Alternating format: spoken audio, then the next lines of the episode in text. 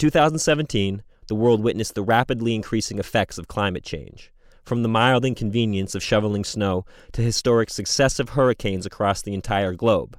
Hurricane Harvey, Hurricane Maria, Hurricane Irma, the East African droughts, the California wildfires, the South's mysterious snowfall, moving out over the Atlantic Ocean, but not before it pounded much of the East Coast with hurricane force winds, heavy rain, and record snow in Irma some is areas. barreling towards the Caribbean with winds reaching 180 miles per hour. The Category 5 storm has prompted hurricane warnings in Puerto Rico and the U.S. Virgin Islands. Florida is under a state of emergency. Fell and from San Antonio to East Texas, with some areas reporting two and a half inches.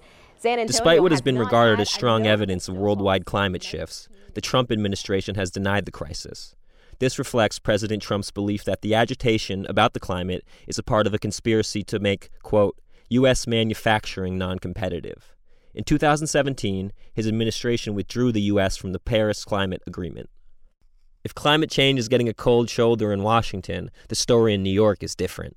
Like global warming? I don't know. Speaking on global warming, what do you think global warming is exactly, or climate change? Uh, for me, climate change is noticing the differences in our weather and noticing the differences overall. So, not like day to day, but over years and years, um, and seeing how it has fluctuated. Okay, so climate change is. Um, oh. Cut. That was Benoit Challand, associate professor of sociology at the New School for Social Research. Certain countries of the world, uh, and I'm not being Eurocentric because you have also countries like the Maldives or other um, Bangladesh who have suffered dire consequences, have taken a, a very uh, important, have taken important steps in changing and trying to change Right. the policies and, and avoid mitigate the costs of the Right. climate change. Residents saw record high temperatures of 78 degrees on Wednesday, February 21st, the highest recorded temperature since 1930. The second warmest February in the history of New York was greeted with shorts, tank tops, and some raised eyebrows as the city took a break from the biting winter temperatures. It didn't last long enough for anyone to catch a tan, as residents were reminded of February's standard bone chilling cold in the following days. just being here in New York this past year, like two weeks ago, we had not even two weeks ago, like maybe a week ago, we had 60 degree weather, and what is today, you know? And I mean, also when we had that 60 degree weather, I'm pretty sure like the the sky was clear, like it wasn't because it was like cloudy and we were like covered. I, I think it was just hot, and that's I don't know. Yeah. And all of a sudden, I don't I don't know what the actual temperature is today, but it's pretty. Some days will be freezing and some days will be a lot warmer. I used to be fine with going outside, but now I like fear it. Yeah. I, I'm counting down till it's over.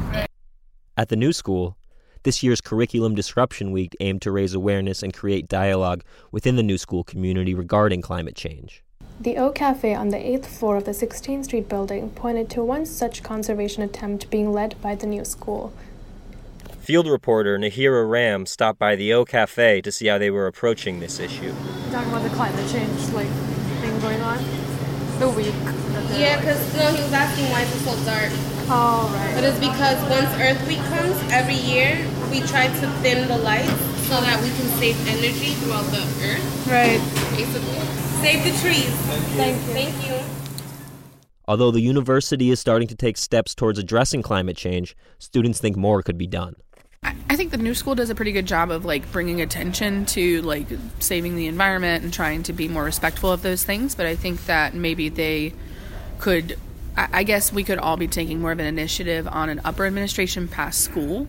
Um, because I think the new school is its own community, so it can only do so much for like downtown, and then there's the next level above that. So I think even encouraging like us to go to more town hall meetings or, or to do stuff outside of the university is probably the best bet but it's all small steps to get to the bigger steps to get to the to the lead administration that we would need to get to Ana Baptista, Department Chair of Environmental Policy and Sustainability Management at the Milano School of International Affairs, shares how students across the country are demanding change.